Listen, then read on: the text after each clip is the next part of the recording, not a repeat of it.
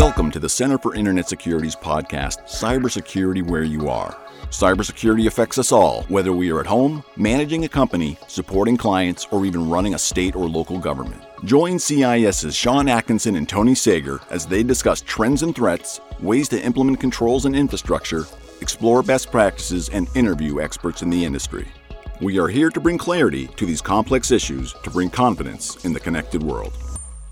Okay, welcome back to our CIS podcast, Cybersecurity Where You Are, where we spend some time talking about events of the day and try to do it in a way that's accessible, interesting, uh, fun, but also uh, understandable to, to all of the rest of us out here who don't live and breathe this uh, minute by minute. So today uh, I'm joined by my co host, uh, Sean Atkinson. Sean, welcome back. Thank you, Tony. Yeah, and a special guest today, Stacy Wright, CIS alumni, but currently with the Cybercrime Support Network. Hello, Stacy. Hi, Tony. Hi, Sean. It's great to see you guys again. Yeah, our pleasure. And uh, yeah, when we said we get to talk to interesting people, we're not kidding when we get uh, Stacy on the line here. So it's wonderful to see you again. So for today's topic, we're going to talk about, uh, you know, there's there's some world events that uh, always ripple into the cybersecurity world, and obviously today's is the serious business of the Ukraine and what's happening over there. But uh, you know, it's um, it's not an exception we see similar things for every world event, every holiday, everything that's going on, and it's part of the rising uh, tide of all this activity that just affects us daily. So we want to talk a little bit about this, this, the pace and the tempo of these kinds of things. That is, for every sort of event that's newsworthy, we we get this flood of uh, problems that we all have to deal with, and we deal with it, you know, both as um, members of a computing enterprise, you know, as, as businesses, but also in terms of the role that CIS plays, and uh, including our partners, uh, the Cybercrime Support Network. So, so we'll just kind of wander into some of these topics and see where we go and, and talk about that. Uh, for background, actually, Stacy, could you tell us a little bit about where you've been because you've had a fascinating career, and this is a way of life for you, I know. It is indeed a way of life for me. I am lucky. I've had one of those careers where the next best opportunity just kind of fell into my lap. So I started in IT back in Cambridge, Massachusetts, and public safety because I've always had an interest in helping people. Spent quite a few years there and then spent some time with the FBI and working cybercrime with the FBI right as financial cybercrime was starting to become a thing. And then I moved to CIS and got to build an intelligence team and work with fascinating people like the two of you and learn a lot.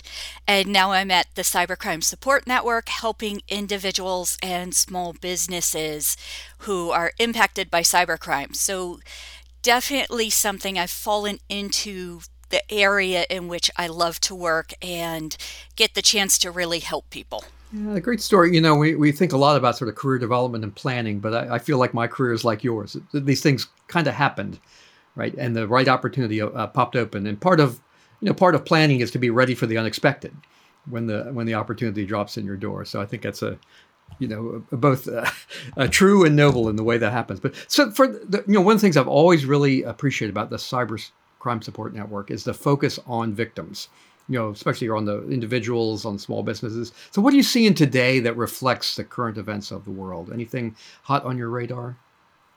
Absolutely. So, we're focusing a lot on individuals right now with the current events because there are unfortunately a large number of scams targeting individuals related to the crisis in the Ukraine, tax day because soon our taxes are going to be due. But even well, that's a painful reminder. Like, I know I've got to finish mine too. Um, oh. Things like rising prices and gas the cost of gas has made it into the scam world. So, really, it's a lot of anything that comes out of the headlines can become a cyber scam.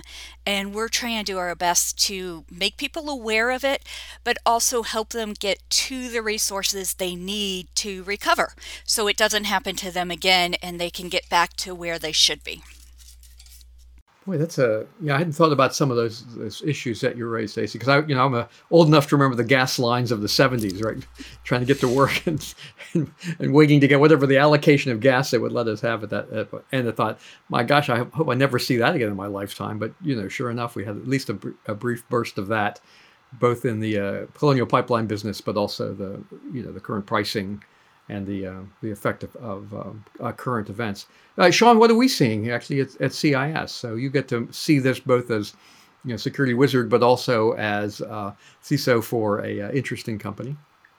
Yeah, you know, it's the same thing. It, it's, um, you know, we mentioned that uh, our careers are opportunities that fell into our lap, and these events are opportunities that fall into the laps uh, of the persons that want to do nefarious things. So we're seeing exactly the same thing. Is it's this alerting, this emergency. You know, I, I, I get that so much through our own program. Is the call to action, the immediacy. Is you know, f- leave all of that consciousness in terms of logical approach this is an emergency. You've got to, you know, attack this particular element, and it's it's that underlying fear, I think, Stacy, that that's you know part of that victimology is oh, I have to respond. You know, obviously taxes and again, I'm going to admit, and Stacy was here for this. I used uh, I used taxes as a uh, an element of our phishing exercise, and you know that got some uh, that got some good hits. So uh, I was not um, one of those. It's you, you did not, not get me not. on that no, one. I, I have failed to catch you. but it, it's those types of elements, Tony, that um, you know we still see, and this is the thing. And Stacey, I, I'd love to get your thoughts as well. The same tactics, the same approach still works, and it's so hard to get beyond this point of we want to make progress, but we're we're still seeing that you know it's the same old tactics, it's the same old uh, capabilities that work, and obviously, given di- the dynamics of uh, modern society, uh, it just uh, feeds that beast, as it were. Is that right, Stacy? What are your thoughts? It is. Uh, so it's kind of interesting. A lot of the tactics I see are very similar to the types of things that happen on television commercials. So these are truly tactics that have been around for decades, and that is because they still work. And I'd love to stress you don't have to be gullible. There is absolutely no reason why anybody couldn't fall for one of these because, like you said, Sean, they are pushing you to make a decision quickly, to do something urgently, and they're feeding into our social collective to do things that we want to do anyway. So they're giving us an easy choice, and we want to make the right choice. And for most of us, help other people. And these are cases where they're trying to let us do that. They just, well, we're only helping the scammers as opposed to the people we think we're helping. Exactly, exactly. And it's that premise, it's that underlying motivation um, that is is the key, right? And we, we try and do uh, awareness exercises uh, and things of that nature. But it, it's uh, like you say, none of us are impenetrable to these types of attacks. There's going to be something that tugs on the heartstring, or that, oh, I'm going to make this decision very quickly. Oh, I can't believe I just did that. You know, and you come back and you know you do that um, that hindsight 2020, and it's oh yeah, totally should have seen that. I'm in a rush, you know, given modern life. I, you know, I, right. there's never a time where I'm not busy in most cases, you know, a little bit dramatic there, Stacy, but um, it, it, forces you to make those types of decisions. So that's, you know, Tony, in a lot of cases, that's what I see. Uh, both uh, you know from the organization and also working with others in the community little bit of science here it actually ties in there is something called a loss aversion bias what it basically means is we are more afraid of losing an opportunity than of gaining one. So I am more challenged by the idea of losing $20 than I would be of winning it. I am more likely to do something to avoid me losing that money than I am to buy a lottery ticket. That's just how one of those biases that makes us as humans work. The other thing is we end up doing uh, phantom fixation. So basically, you are offered something that's too good to be true, and we've all heard that phrase. But even if it's just something that isn't too good to be true, but it's something that we want, this phantom fixation says that we are compelled to go after it, and it leads us to abandon our good judgment in some ways.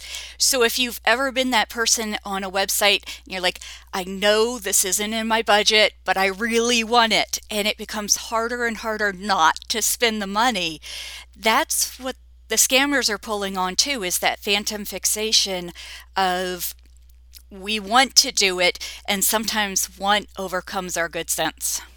Yeah, Stacy, you, you you touch on something that has always troubled me about this business. Uh, you know, this the notion of victim blaming. Let me just go kind of right at it. That is, you know, they um, the one data point I have. My, my son is a, a police officer in a, in a local county here in Maryland, and he so he deals with this and occasionally takes the, the reports or whatever. But he, he's you know he's a very clever young man. But he said, you know, people don't realize the scammers are professionals. This is what they do Mm-hmm. Right. So they they ha- they have a sense of the motivation, and he said that the key was they know how to keep you on the line. Right. Raise a sense of urgency, prevent you from going to the sources that you trust. Right. To say, well, let me get back to you. Let me talk this over with my. You know, they're masters at keeping you on the line there. And so, and and this is you know this is as old as human interaction. Right. So they're they're playing to, you know, our fears, our wants, and all those great things that you mentioned there. And so, yes, we, we want to raise the awareness of people, and it's important but we're not going to solve the problem by this, right? And we're not going to make any progress by blaming people for being humans. I mean, that's that just seems like it's counter, you know, counter to progress. So we we have to think of, uh, you know, making people aware, not as a separate thing, but in parallel with uh, providing the technology that makes it hard for them to make bad choices and easier to make good choices. I think that's the way I've tried to, to think of this problem. And then, but you know, victim blaming, and we still say I cringe whenever I see a, a topic of a talk or a blog. You know, uh, we have to stop stupid. You know, we've got to uh, stop the stupid user tricks. I, I, know very senior people in government who, who still say things like that. And I go, you know, that is not going to help us uh, win any hearts and minds and make any progress. And I think you make a really good point. This is literally their day job. Folks who are involved in a lot of these scams are spending 12 hours a day doing exactly this calling person after person, sending email after email. And when they get that one response, then they keep going with that one. But if they get one response a day and this is their day job, they're getting 300 responses a year. So that gives them a lot of practice in figuring out how to talk to people, how to tell us what we want to hear.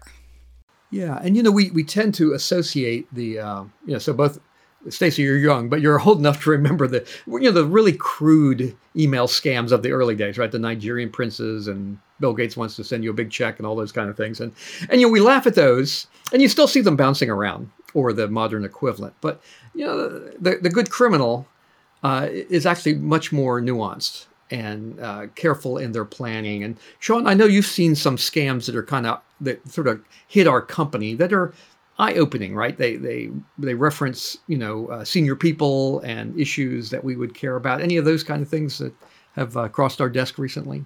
Oh, absolutely. Yeah, no, you get obviously you know from the CEO looking for you know your phone number. I need an emergency. I need to contact you immediately. And uh, the one thing uh, that i will reflect on is the capability of both from a social engineering perspective but the open source intelligence.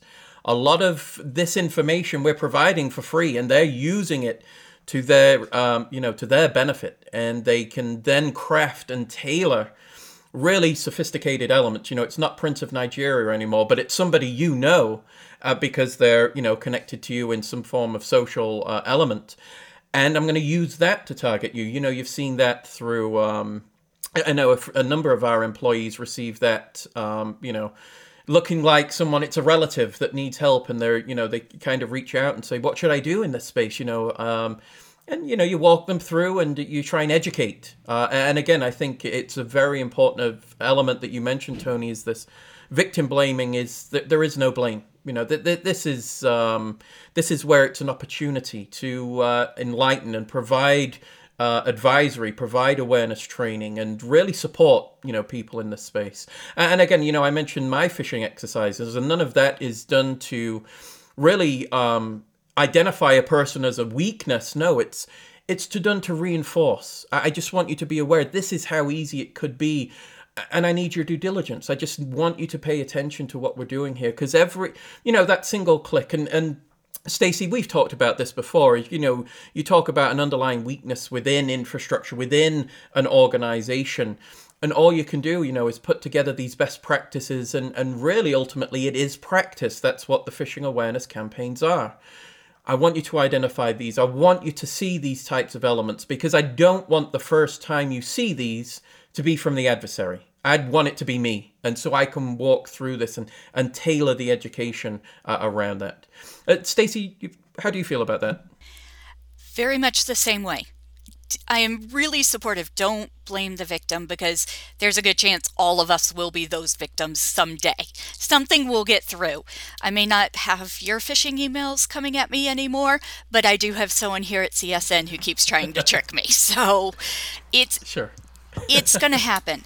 Um, I think what you mentioned, though, is critically important that you're caught up in the moment. So, if we can talk people through and understand that you posted to social media last night where you had dinner, or you have friended people within your family. So, it's very easy for someone to take five minutes, 10 minutes, figure out where you work, figure out your phone number, and discover who is in your family that they could use as a scam to, like the grandparent scam you were talking about, where they will very often call and the scammers say that they are the grandson or the granddaughter or whomever, and they need money because they're in a horrible situation. So, those kinds of things really feed into who we are. We forget we posted that information on social media. We don't think about it in the urgency of the moment. And if we can take the training to folks and help folks understand that you are sharing this information out there, this is an easy way to help people maybe learn from things before they get scammed, if you will get to that point where they at least stop, slow down a little bit, and think something through before they respond in the moment. Yeah, I think that's that's right. And uh, you know, Sean's advice, right? You, you, want to sort of be be triggered to be thinking before you have to, you know, you find yourself in that situation. So I, I have to admit, I think I I think I did fall for one of your phishing exercises, uh, Sean, uh, and it, but it, you caught me at this perfect moment where I was, ex- and I forget the, the the context, but I was kind of expecting a, a note from something or somebody or about something, you know, and this thing appears, and I'm in a hurry, and I click on it, and like uh oh. but then I thought, doggone Sean, he must be spying on me because somehow he knew I was waiting for this. I'm not, I'm not, by the way, just joking. But it was, you know, it's an example of this this serendipity of the moment, right? I'm I'm busy, I'm waiting, something, some word in the title or something triggered this immediacy and this urgency. And I've got, you know, three literally three to five hundred other things in my inbox. So I'm thinking, oh, one I can get rid of in a hurry. And boy, that is that is human, right? That's how we live our lives. And so, again, the, the clever criminal has that, has done that kind of open source research. And uh, as Stacey said, this is not about like big time, you know, nation state uh, intelligence gathering. This is about sort of where you are, who you talk to, the role you have in a company, and all those sort of just routine, mundane things we're happy to share about our lives. You know, and we're not. The goal is not to make people paranoid but to help them understand the context, right? That they're, you know, they're evil people. That mean you, you know, you're you you represent nothing more than a victim to them, a source of income or whatever their their motivation happens to be. Let's come back, Stacy. So you mentioned one of my favorite calendar things, tax time, but that means there's a whole calendar of these, right? Holidays, um, you know, national celebrations, and, and uh, is this just a cycle of things? So you've, you've got things you deal with every year, or that you see reflected in the victimization. Absolutely. Uh, Valentine's Day, February 14th, is definitely a big one. Everybody gets through New Year's, and unfortunately, lately, more people have been spending New Year's alone because you couldn't have the big parties. And you realize that you're missing something in your life. You're missing somebody to share it with. So you're on the dating apps, you're going to meet somebody it's the perfect time for romance scams to get triggered for exactly that reason. People are more inclined to want to meet somebody, want to do this. It's that perfect moment. So, February for romance scams, we see tax scams very often in March and April, although they start as early as January. we see back to school scams.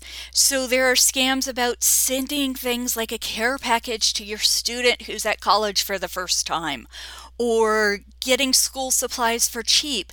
There are scams that target students specifically who are going back to school, and especially students who are going back to school away from home for the first time.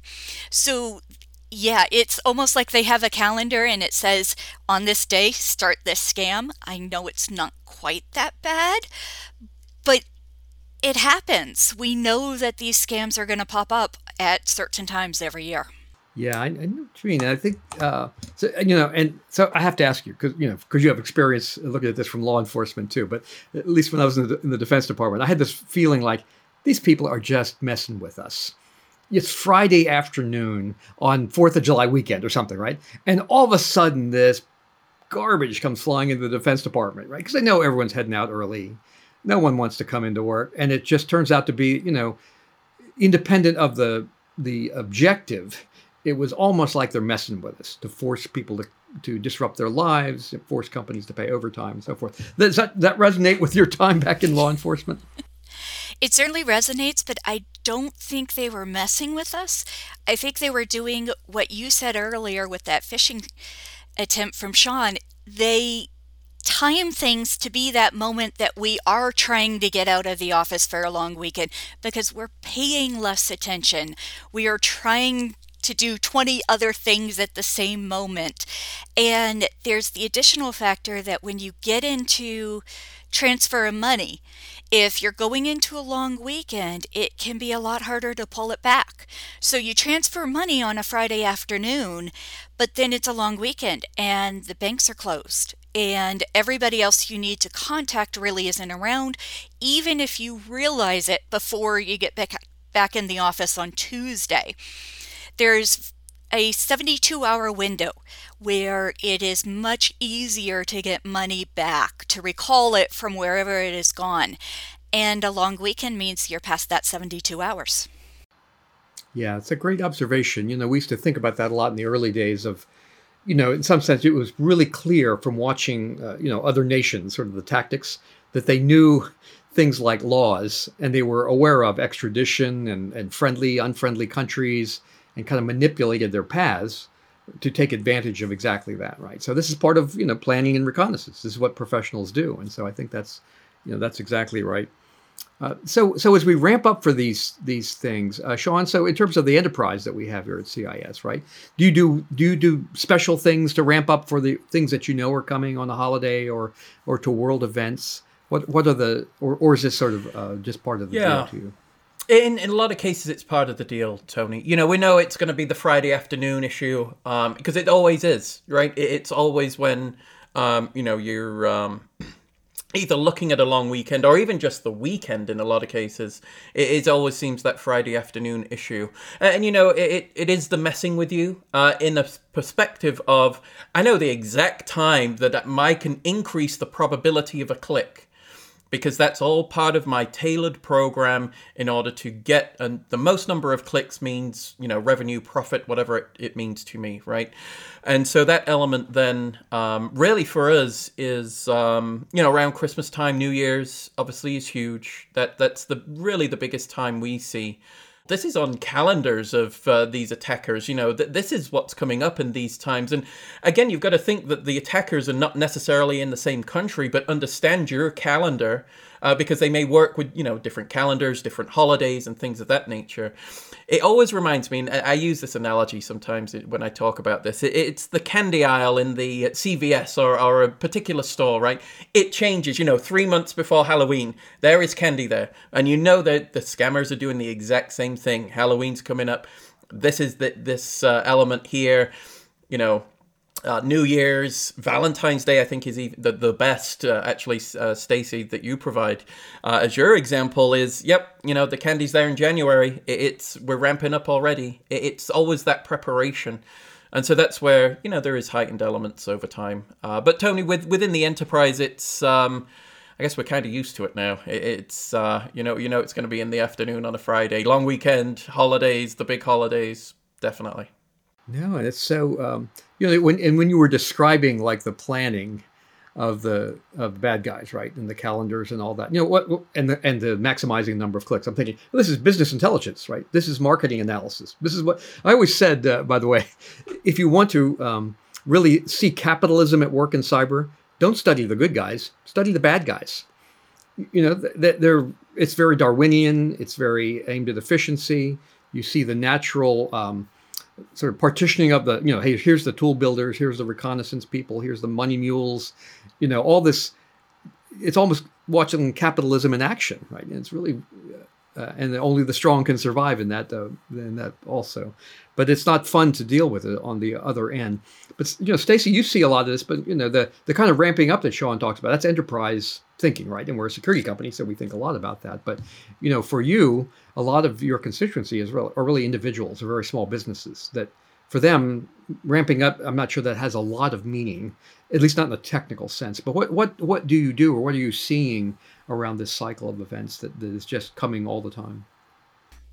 So that's the thing, it's coming all the time. It may look different for individuals with romance scams on Valentine's Day. But that romance scam might turn into a money mule scam. So it it progresses and evolves and it may be the same scam that is behind everything but the wording changes. It follows the holidays. At Christmas, it's one set of wording. New Year's, it's another. At Valentine's Day, it's another, but it's the same basic technique behind everything. So, a lot of this is about educating people, not to the specific wording, but to what to look for, what to pay attention when your gut says, you know what, something's wrong here. And there are enormous resources out there. Obviously, Cybercrime Support Network, but FTC does it, IC3, the Internet Crime Complaint Center that partners with the FBI, Attorney General in every state publishes alerts. Local police departments publish alerts. So there are a lot of people trying to get the word out to help people understand it before that scam shows up in their email inbox or their website or whatever.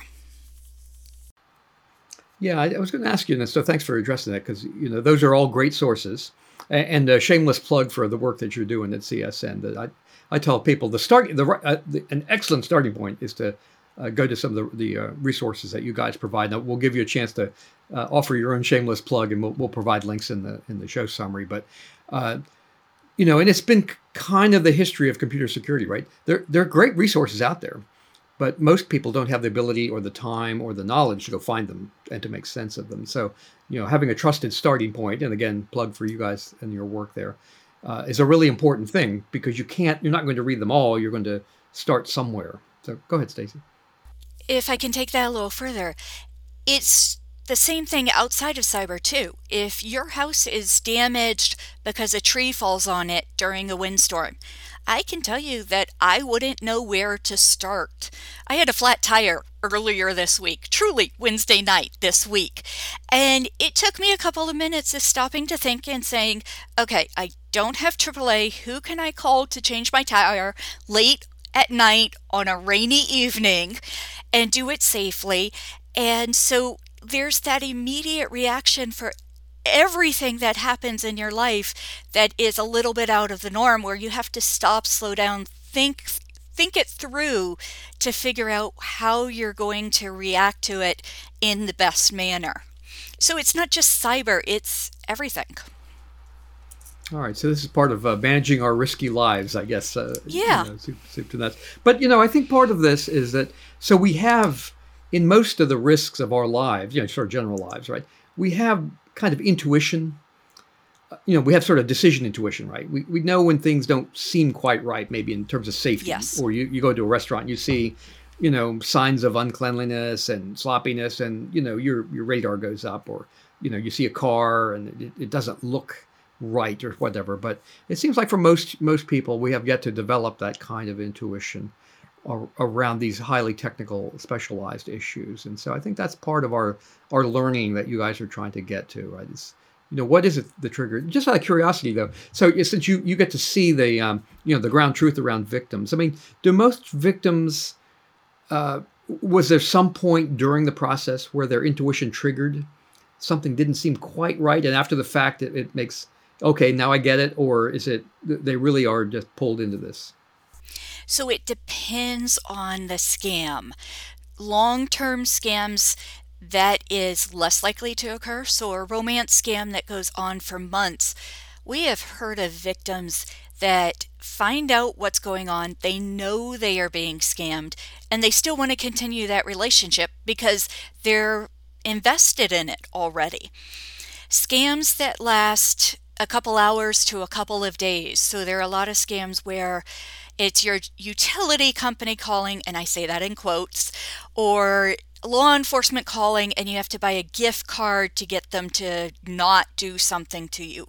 Those scams can be drug on for a couple of days, but a lot of those victims do indeed talk about the fact that they had a moment of saying, This can't be right, and something's wrong here the really quick scams where it's a charity scam and you're trying to support someone for a disaster or something, that moment usually comes after the scam because it's over in a couple of minutes. That's very insightful, right? So there's sort of either quick, uh, and, and you know you you so the the sort of middle case that you describe, right? There's a bit of time, but not lots of time where there's that moment of intuition, you know, something doesn't feel right. And that's where you want to have educated this sort of bring life to that intuition that says, maybe I better hang up, you know, and, and call back or ask someone else. And I think that's that's a, a great uh, uh, observation about what's going on. Sean, I had a question for you now. So, so absolutely. I mean, this has become part of the noise of our lives, right? Dealing with this, and and one of the worries is, um, you know, if something happens too often, you, you stop seeing it.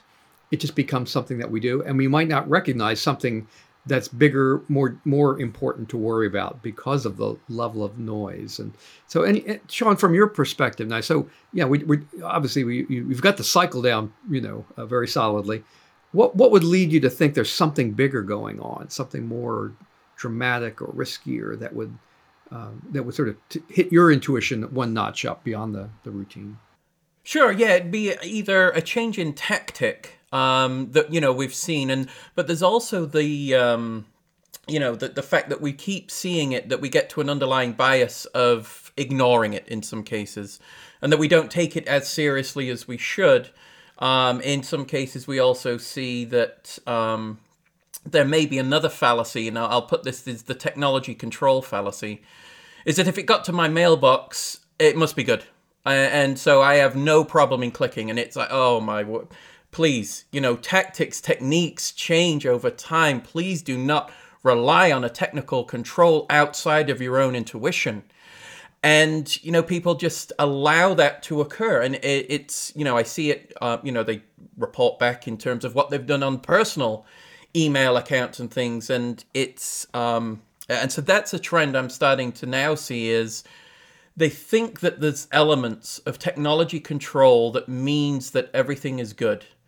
And it, it, takes away from the fact that you should use your own logical approach, as it were, to understand. You know, is do um, what am I seeing? Is this make sense for me today in the position that I'm in? And in some cases, it doesn't. You know, if we if I took back and I peeled back some of those layers and said, let's just sit down and have a conversation. I'm going to ask you this personally. I need your telephone number because I need these, uh, you know, I need the gift cards. Uh, I'll just use that one, Stacy, because I'm starting to see a lot of that. Give me, can you give me some gift cards? Because uh, you know, I really need them from you. Can can you do that now? And they'll look at me and be like, "What do you?" No, of course I'm not going to do. I say, isn't the email the exact same thing that was request? Oh yeah, um, you're absolutely right. But I thought it was done in a way that, you know, the communication was tailored that uh, this is a, you know, I know exactly who this is. And any request that they would provide to me is legitimate. I said, well, am I not legitimate? I'm sat right in front of you. I'm asking you.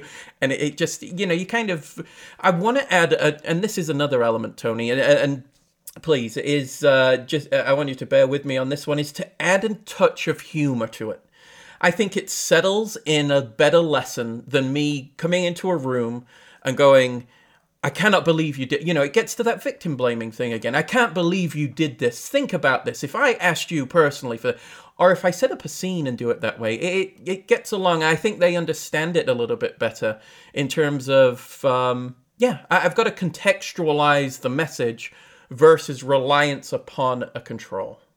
Stacy, did have you, have you seen things of that nature in, in your time? Yeah. Um, although I'm sitting here thinking right at the moment that I'm really glad I'm still not at CIS because I would totally fall for this. You've gotten a lot sneakier. Thank you. We're starting to see a shift in cybersecurity that it's not punishing people doesn't work. It's like anybody, you've got to make it fun. You've got to make it interesting. You have to give them a reason to want to learn, to want to do something, to understand. So, the way you say it, mm, I phrase it as if somebody showed up at your door, rang the doorbell, and asked the same question, what would you do?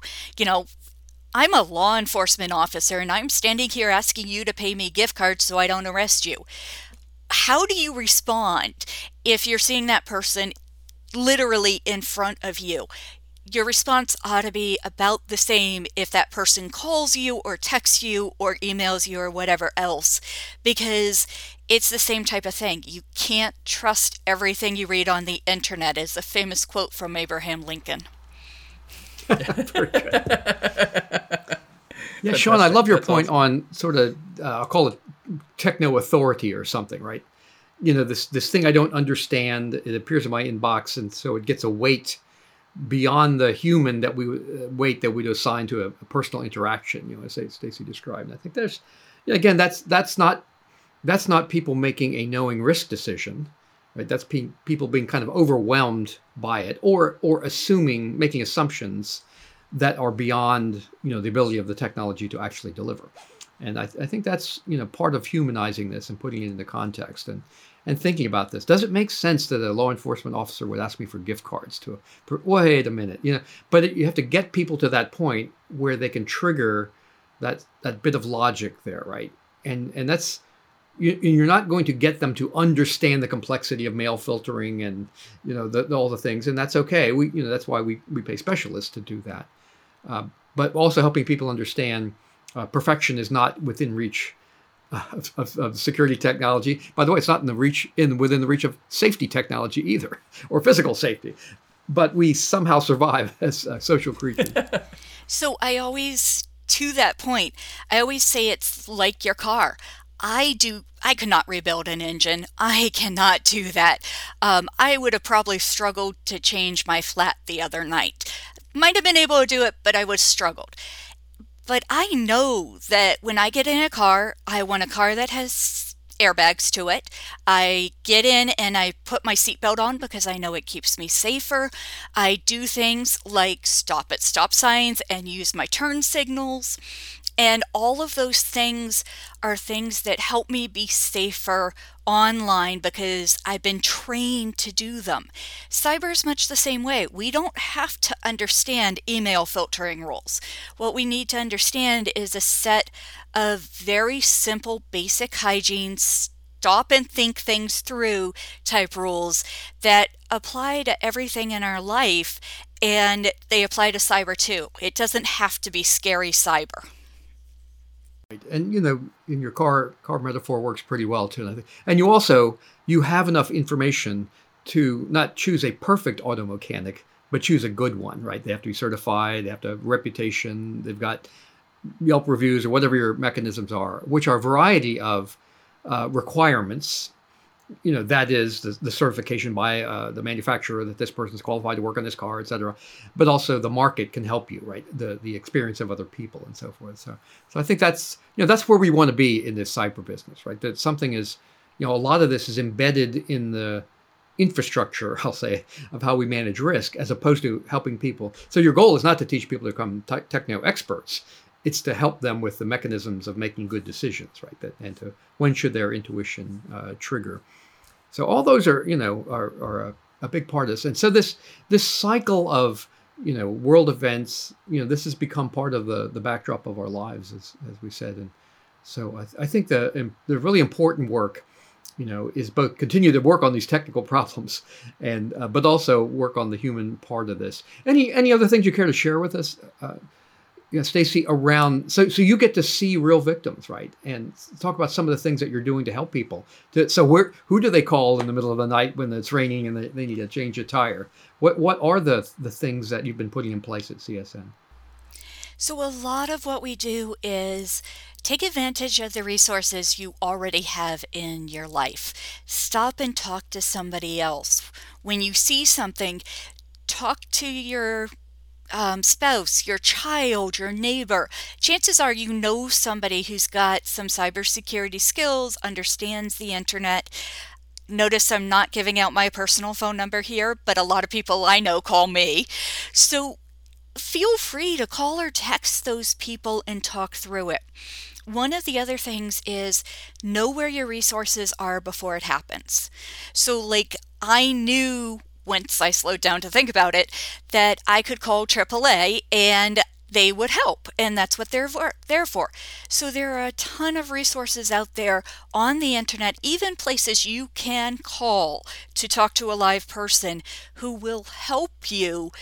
No, so know who they are, know where they are, so you have that resource handy, just kind of like we all have the poison control number next to our phone, or at least we used to if you have a fixed phone. Details. yeah. Any, any, any other advice uh, from your end, Sean? So again, you, you get to see this both as security practitioner, but also as a CISO for a modern computing enterprise. No, I think it. Stacy said it perfectly, and I think I would add um, it's the stop and think. You know, those actions require some due diligence, and you know, not every email is uh, as simple as it may seem. And so just I think it's taking the time, but then to Stacy's point is uh, you know reaching out to individuals who can help. Right? I, have you know I've got a problem. I just don't understand. Uh, what am I seeing here? And, and, you know I try and provide that internally at CIS as as a resource.